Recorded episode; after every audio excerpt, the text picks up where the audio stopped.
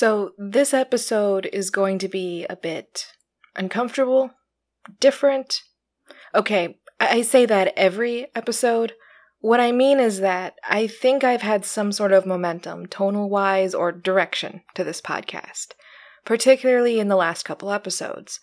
But now we're going to do a hard left turn. Hi, it's M. Welcome to episode 7. I'm not quite sure how else to start this besides with a quick nod to the calendar. Because if I'm right, and MM Studios is able to keep their production schedule, fingers crossed, this episode is going to come out on Father's Day. And I'm not sure how I should handle it. After all, I didn't make a special Mother's Day episode, but these two days are very distinct in my mind. Mother's Day is a day for my mom, obviously the rest of the world can go F itself. If we're in the same city, I even ignore the industry surrounding that day's commercialization and don't even bother to buy her a card. Sure, I'll get her a gift, but because she's a very practical person, it usually ends up being groceries, including a few weeks of non perishables, or some other household odds and ends. It's only when I'm in a different city that I buy her a card as a small way of bridging the geographical gap between the two of us, but even then, I still call her. We still interact, and I spend most of the day doing that. But Father's Day is different. Father's Day is not a day to connect with the titular parent, simply because he's not here to connect with. I don't know what I'm dancing around. I've said before on this podcast that he was dead, and after grieving for 12 years, I've earned the right to be as deadpanned as I want about it. Assuming that is something that can be or has to be earned. Which I don't personally think is the case, but whatever. My dad's dead. Has been since the mid 2000s, and even though I didn't think it was possible at the time, life went on and that meant dealing with the occasional Father's Day as well as a variety of other dad centric events or moments. Is this a touchy subject for me? Well, it's a flurry of emotions that shake me to my very core, and said core is sensitive and doesn't react well to being touched. And so everyone around me who knows this does their best to avoid the issue, or any issue even vaguely related to fathers. If they don't have the best relationship with their dad, they may genuinely need to vent, which they don't think they can do around me because, you know, I don't have mine and all that jazz. Automatic one upsmanship. Don't even have to try. And I wouldn't. They know that. So this is a choice they made, not something I asked them to do, or something I compelled them to do. And there are other people who trend towards the other side of the paternal relationship spectrum who think that the best course of action, or to compensate for the fact that they have nothing to hide, is trying to silence me. They think the best thing they can do to protect my delicate nature is to keep me from talking about him, cutting me off when a thing reminds me of something he and I used to do together, or something funny he said, or a little quirk he had, or anything like that. They don't want me to talk about him because talking about him is remembering my sadness. It's a belief they practice more diligently than some people practice their religion. Once again, not my choice, but theirs. In both cases, because it's well intentioned, I feel compelled to go along with it. Like, intention and effect being two different things, I can understand that you mean to do the best you can for my emotional well being despite the effect it has on me. But when I tell you that this is not helping, please listen. It can be hard to understand, I know, but sometimes I need to jump into the fire. Oh, hey, look at that forced segue into the piece of media we will be looking at today. Wow.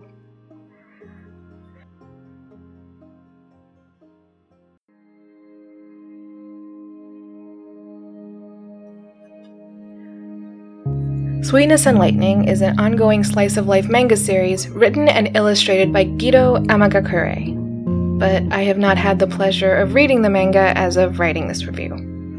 I ordered physical copies of every installment I could. The delivery was then stolen out of the communal mailroom, and my building management was unsurprisingly unsympathetic. Round 2 is not going to make it in time for this review to go live. However, I have seen the anime. Actually, it was the anime adaptation that started all of this. The series was first aired in the summer of 2016, but it would take me a full year to find it. I was binge watching the catalog of videos of an AniTuber, or anime focused YouTuber, that I had recently discovered, and his passing comments about sweetness and lightning made me inclined to check it out. Namely, he had said that the show was sweet enough to not just give you diabetes, but cut straight to the diabetic coma. And yeah, that phrase gets tossed around from time to time. I also throw this phrase around from time to time, but still, that phrase and the premise of the series caught my attention. I put it on my watch list and actually got around to it on a day when I had nothing to do but a desire for the emotional roller coaster that can only come from a good story. Spoiler alert, that did not go according to plan. Like, at all. Sweetness and Lightning is the story of newly single father Kohei as he tries to learn how to cook, thinking that doing so will better the life of his young daughter Tsumugi, which will work because the poor child hasn't had a decent meal since her mother died six months prior to the start of the story, but still fantasizes about it constantly.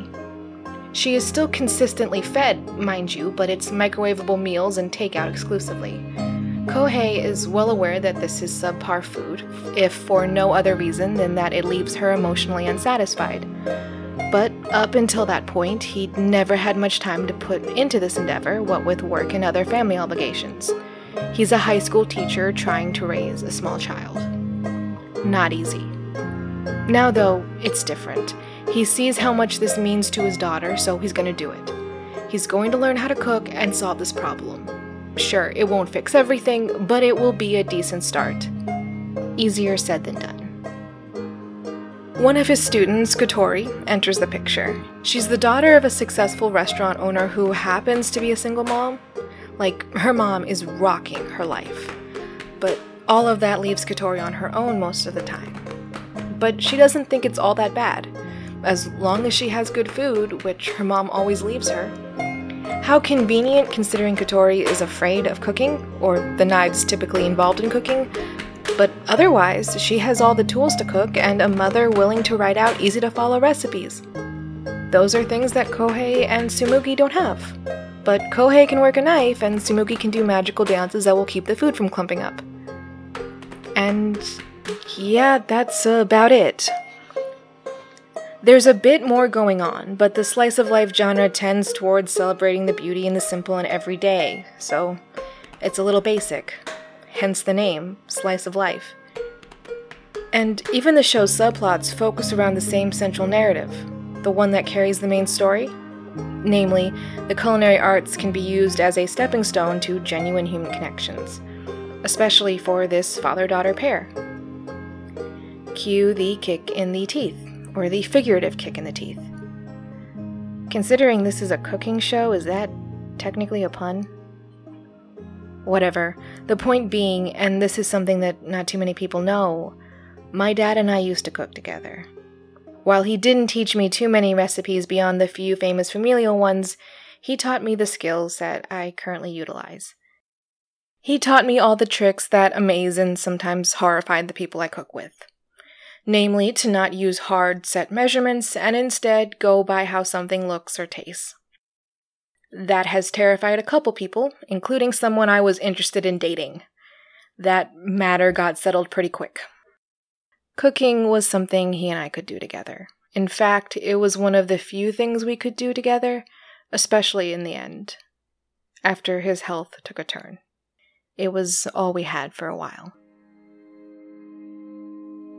Tsumugi isn't a great help in the kitchen by any means. I mean, she's like five. Her magic dances are both cute and the absolute limit of her abilities. Basically, she's more of a liability than anything else, but so was I. Back then, long ago, gosh, it feels like a lifetime ago in a poetic and literal sense. I mean, it was almost two decades ago. I was barely older than Tsumugi when my lessons started. I wish I remembered them better. I probably got into many potentially dangerous situations and made more than a few giant messes. I mean, I was a kid. I don't know what anyone was expecting. Dad was patient, though. He was also stern, though. I needed to be on the trajectory to be a good and proper human being, even if I was a child right then and there. Kohei is a lot like him when it comes to his own daughter. All of this made it somewhat hard to watch the show. It was just such a clear reminder of all the things I had lost and could never have again. It reminded me of how good my life was before and how much fun I had with my father. It reminded me of the man he was and all of his best traits. But most of all, it reminded me of how much I missed him. And yeah, I cried. I cried during this very innocent and innocuous slice of life anime adaptation. Not the most logically sound moment, I guess. Actually, I know. There is one thing I'm guessing about, because I never asked anyone in my life about it or even mentioned the show to them. I'm guessing everyone would tell me to stop watching the show. To disengage with the show that was inciting such an intense emotional response and find a different one to watch. And hey, it wasn't like my watch list wasn't already hundreds of shows long. But forget about all these reasons why I should. I didn't want to. I didn't want to stop watching.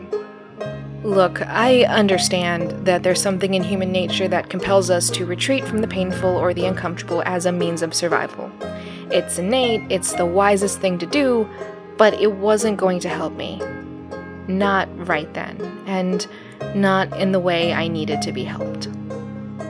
Neglecting the subject doesn't negate the feelings building in the soul. It didn't change the fact that I still carried a great deal of sadness and had a valid reason to be sad. Perhaps more so in recent years. Because you don't just grieve a person when they die, but when you notice that they are absent at very important events, like graduations and moving into first apartments. You know, he would have been the person I called when building management met my mailroom complaints with a shrug. He could have told me what to do, or he would have jumped onto a plane to come handle it himself. I'm not sure anymore. I don't know what his reactions would be to anything anymore. That's another thing to grieve. I kept watching the show and letting it bring me to tears, not because I enjoyed the feeling of being sad or miserable. That's not something to celebrate in and of itself. It was just a means to an end. It was a way to cut through what I was already carrying and release some of the pressure building up inside of me. It's a mirror of how I feel about Father's Day. Short of the hundreds of promotional emails I'm getting about the holiday, having to frequently clean out my numerous inboxes is just annoying or emotionally taxing in the worst way. I mean, commercialism is never great, but especially not when you're already upset. I'm nervous about what I'm about to say, not going to try and hide that fact at all. In part, I'm nervous because of the human tendency to not properly articulate their own argument or receive other people's, which is the result, in my opinion, of the tendency to be very presumptuous and unwavering in how we understand the world to work. We don't often realize that so much of what we take for objective fact is learned.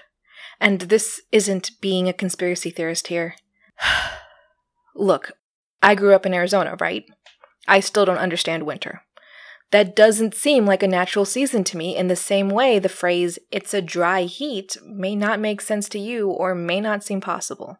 Now take this type of nuance to other circumstances. These subtle differences in our premises or our semantics can make talking to each other surprisingly difficult.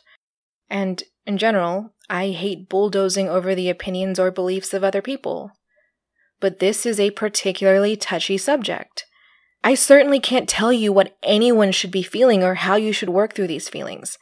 I just don't have the answers. I do know that if your actions can steer you through the storm safely and without harm to anything or anyone, especially yourself, you're doing great. Also, seeing a professional is never a bad idea. Look, nobody gets through life unscathed. Mental tune ups are just part of being human. For me, sometimes I need to just express that sadness, not just to relieve a pain. For me, sometimes I just need to express that sadness, and doing so openly is a form of validation. Not being challenged when I'm experiencing that sadness is an assurance that it's okay to be sad. Because I'm going to be sad regardless of whether or not it is okay to be sad, and it's nice to know that this is okay. And there are several reasons why I'm inclined to doubt that my reaction was appropriate. One, he died a long time ago. Two, a lot of adults have lost a parent or both parents and seem completely fine with it. And three, he'd almost died when I was an infant, so, and several people have said this to me, I need to focus on being grateful for the time we did get together. Sweetness and Lightning gave me a flashback to the various things I missed about him, things that I should have had more of, but that didn't work out. It allowed me a chance to articulate this loss and to cry over something that might not have been the exact thing I was upset about.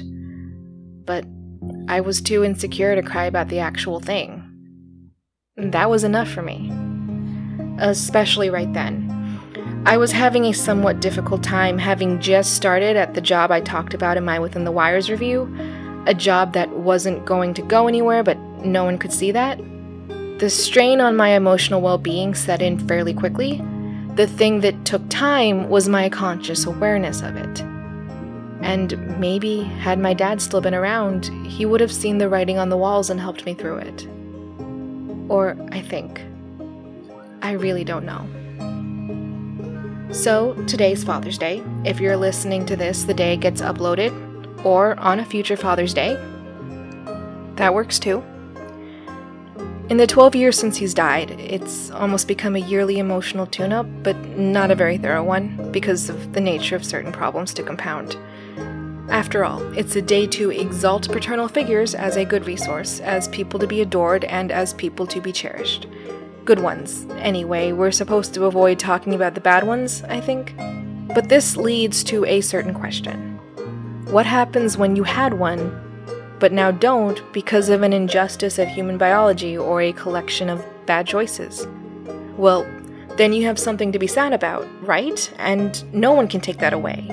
Because the only way to do so is to either change reality or their own beliefs. Recognizing my grief, paying attention to my sadness, is the best lifeline anyone can throw me. Like I've said before, ignoring pain doesn't negate pain, so I'm not sure when that became the default cultural practice or why. If you've never experienced grief or aren't as intimately acquainted with it, I'm sure that can be hard to understand. Maybe the only pain you've experienced is physical, which is the type of pain in which disengagement is possible and the ideal strategy. With emotions, it's a little bit more complex because your feelings are so intertwined with your consciousness and the reality around you that escaping it is impossible. Impossible because you can't change the facts of your existence, be they in your soul or around you. Instead, what you need to do, or what you technically are doing, even if you aren't aware of it, is renegotiating your relationship with certain aspects of your life, trying to adapt these relationships around this new gaping hole more literally, it's an adaptation to a new normal. Habits need to be relearned, others outright forgotten, and more still completely devised from scratch. It's a process that takes time. And it's hard to do. Also, it's hard to watch a loved one do this. Partially because it's hard to embrace how powerless humanity truly is or how powerless an individual truly is. I get it, and I understand it's hard to hear but it needs to be pointed out. It can't go without saying because the consequences of this failure strike people when they are vulnerable, when they are disoriented and trying to find their way through this new world, exposed as they go through the intimate process of losing a loved one. There's a book called It's Okay That You're Not Okay by Megan Devine that goes into it far better than I ever could. But even if this episode isn't the best explanation or exploration of that idea, that's fine because there's just one thing I want to say.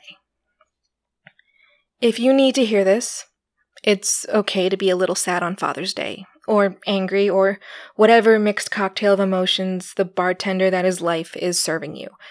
I think it does a disservice to the idea of what good fatherhood is or can be to treat this day as something that has to be strictly positive or happy, to say that anything that isn't happy, warm, and loving needs to be locked away. Sure, a good father is an objective good, but occasionally recognizing the alternative can serve as a pretty good reminder of this. If fathers are great, then those of us who don't have dads through death, distance, or bad behavior can feel whatever we are inclined to feel about it. If there is something to lose, we have lost it. And that's the explanation for the panging in our souls. We know it's real, so don't try to convince us otherwise. That way, we don't feel so alone.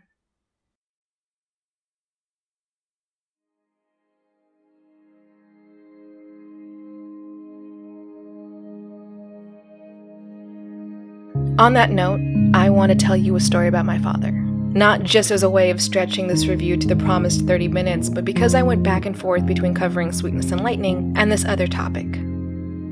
So, why not both, right? Particularly if it plays into my previous point of giving voice to the things we grieve over and recognizing the unfortunate aspects of the reality that we live in, even if those aspects are things that cannot be changed. So, today, I also want to talk about the Stravaganza series by Mary Hoffman, specifically the first three books. It's okay if you've never heard of them, most people haven't, at least in the US. I think they are more popular in England, but I'm not sure. The premise of the series is that an alchemy experiment in 16th century England went wrong, and now two parallel dimensions have been connected. Loosely.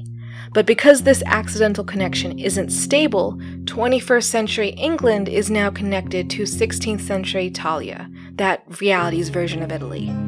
People can cross through this connection in a very specific way. When an object from one world, called the talisman, enters the other world, its keeper from this other world can use it to jump across the barrier at night by falling asleep clutching the object. The protagonists of these books discover this accidentally. Each is in an emotionally trying time in their lives and, in a fitful state, clutch a newly found trinket for dear life while drifting off to sleep. With that, their adventure begins. I found the first book in the library of my middle school one day. Its cover featured a large, sparkly silver mask above a depiction of Venice. It was an interesting cover, and I'd read anything that was interesting. Reading was my escape, I think I've mentioned that before, but I'll go into a little more detail right now. At that point in my life, Dad's illness was pretty obvious, but still something my parents wouldn't talk to me about. Their parental strategy was pretending nothing was wrong, thinking that a child wouldn't notice. I mean, for me to notice, that would mean looking up from my book, which I wasn't inclined to do, so fair enough. And I think these circumstances are why I loved that book so much, why I devoured it in a single night, and why I read it and reread it whenever I could. I didn't want to escape my life, not permanently anyway. I just needed a break from it. I needed to think about something other than my dad's visibly failing health and my fear that one day I was going to come home from school to find him gone, in one way or another Stravaganza is technically a children's series. I think it would be young adult had it come out a few years later. The term is still new, so it doesn't have a set definition yet. It's still more of a it looks like a duck, quacks like a duck mindset. That's changing. But much like the book series, this episode is going to predate that complete shift by a short amount of time. The point I'm trying to make is that most children's literature treats this idea like it needs to be a full escape, and there is no alternative.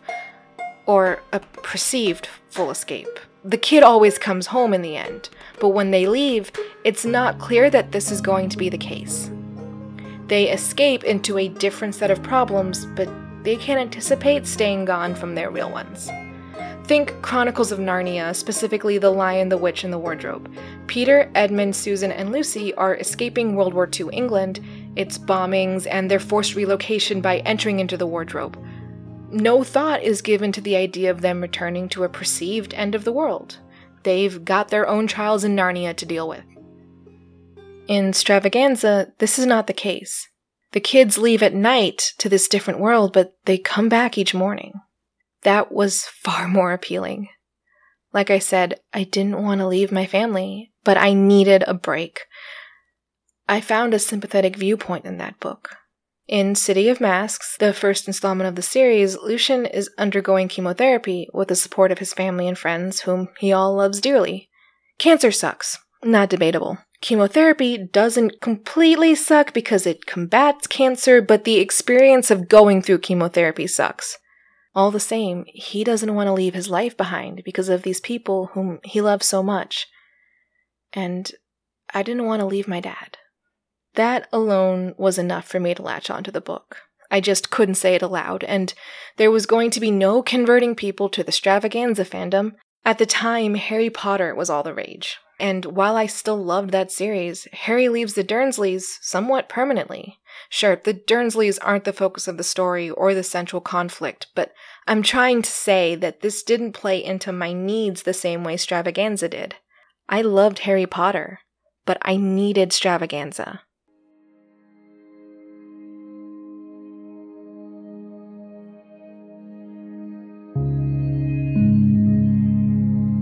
The school library only had the first book.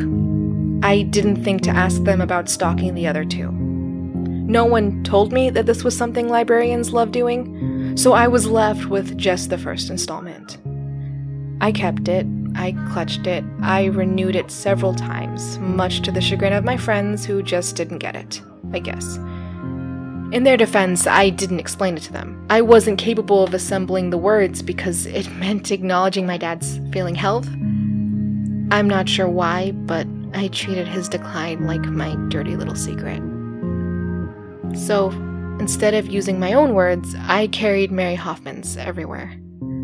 And my friends hated it, especially the cover. The eyes shining out from the mask were supposedly creepy, as was my ability to recite the entire first chapter word for word. Valid point on that last complaint. At some point, my mom noticed, and she told my dad. Gosh, I was so scared of him finding out. I don't know why. I think it was because I was using it to cope with his imminent death, and it seemed wrong to even acknowledge that he was going to die, even if we all knew that was the case. He asked to see the book, so I handed it to him. He studied it for a moment, and he said, You know I can buy you a copy, right? I didn't. I might have been young, but I wasn't good at asking for things. I said nothing. I didn't need to say anything. He just put the order in with rush shipping. A couple days later, I came home from school to find my own copy of City of Masks sitting on my bed. And, my word, I was so happy. It was the happiest I had been for quite some time. For the first time in several weeks, I tossed aside the library's copy. Now I had my own to hold on to, and it fit perfectly against my body. Dad came in while I was silently celebrating. I did everything silently. You know that's the first book in a series, right? I did. There was a slip of paper in the front of the library book advertising such. But at the time, I didn't care about those other books. Only this one. Dad bought me those two. In a time when everyone else in the world had a different interest, he was the only one to validate the one I had. I wonder if he knew his kid was a little different. If he didn't, he was the only one who didn't notice. It just didn't bother him. He wanted me to be happy.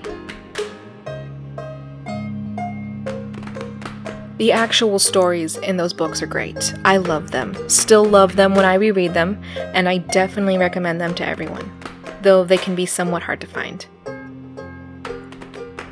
But those books stopped being about the narrative in the pages when the physical books took on their own story. The story of a dying father's attempt to create a sign of his love and acceptance that will outlive him. They became a symbol for the process of growing into myself, insofar as my dad was able to see. Dad died shortly after, maybe a year later, or maybe he didn't make it that long. I read those books nonstop around that time. Once again, I didn't want to completely escape. Doing so meant leaving my mom and my grandma, and I couldn't lose them too. Not on top of everything I had just been through. There were books in the series that came out after he died. This series was popular enough that Mary Hoffman was able to expand the world, and not to be mean, I was surprised about that. My love of Stravaganza had been so isolated, I guess I forgot the rest of the world existed and there were likely more fans out there. I just didn't know any of them. I did join a few fan forums, but they didn't have enough activity to keep me going. Regardless, three more books exist, and I haven't had the heart to read them. I can't even explain to you why. Maybe it's because I outgrew the genre? But I still read those first three from time to time. I brought them with me to college, and to graduate school, and to my first apartment. Then again, those books had long since stopped being books, but had become the last tokens of my father that I have. Stravaganza taught me the power of books, not just to inform or to persuade, but to comfort and soothe. Books can take on so many different meanings or purposes. Their power comes from the words and from their nature as objects, physical or digital. They became part of the way we relate to each other, but less so in recent years giving books isn't so popular anymore, despite them being great ways to communicate sentiments like, I love you, or I think you are amazing and smart and so much more, or I will never leave you. Not completely. Making things is making gifts for people, directly or otherwise. I thought about writing to Mary Hoffman and telling her this, but I don't know how. Well, I do know how, I just can't push myself to do it. Some habits never die, I guess. Some ideas never translate from the non existent words you tried to put to them when you were younger. This podcast has forced me to try, but as I'm writing this script, it doesn't seem like enough. I love Stravaganza for so many reasons, and I loved my father for so many reasons, and I miss him for so many reasons. All of these reasons resist description, but they are still real to me. And that's okay. It's part of my reality. I can't change it, but I can define my relationship with it. And I like what I've come up with.